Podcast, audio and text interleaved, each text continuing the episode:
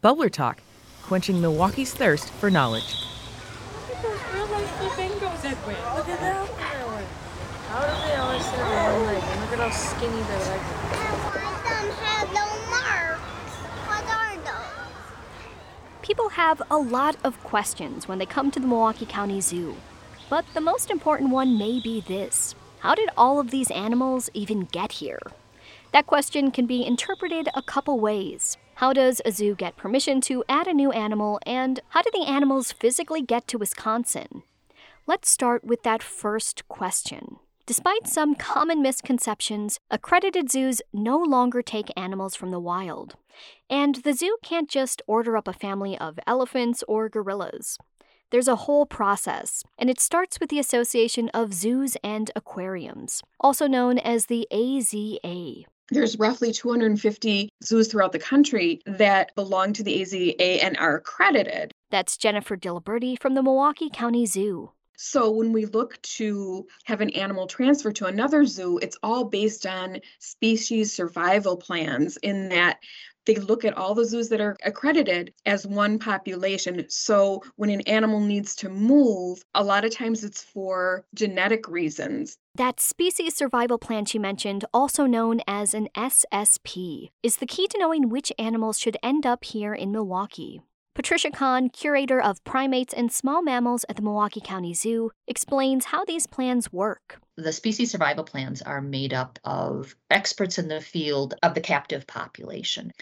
And the SSP every few years will put out a breeding and transfer plan, and that's based on the viability of the population, where the population is now, and where they want the population to be in, say, five generations or 100 years from now. One of the main goals is to create a genetically diverse group of animals in captivity, to avoid inbreeding and keep their lines healthy. And there are other things they take into account, like herd dynamics at each facility, an animal's temperament, and its natural life cycle. You move animals at certain ages. You know, young females would naturally move out in the wild at a certain age, and you try to keep within those limits. That plays a huge role into the whole decision on when we move animals. It's not something that you take on lightly. Once the association and the zoos have figured out which animals should come to Milwaukee, they need to figure out how it'll get here. You can't exactly pack gorillas into the family minivan, but it does take a family effort to make them comfortable with the journey they do work with that animal for you know sometimes months to get them used to maybe a crate to get them familiar with the crate they know who's going to be going with them. That's all planned out well in advance of their trip out.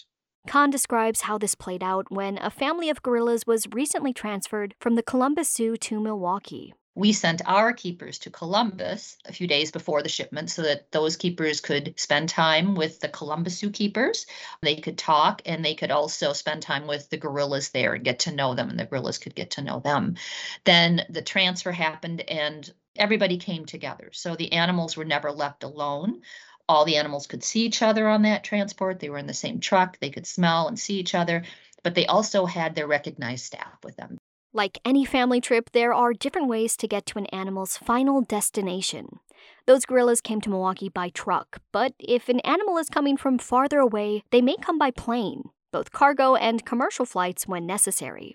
The goal is to keep them comfortable and ensure their safety every step of the way. And reaching their new home here in Milwaukee isn't the end of that journey, it's just the beginning. Over the next weeks and months, they'll be introduced to their new home and family.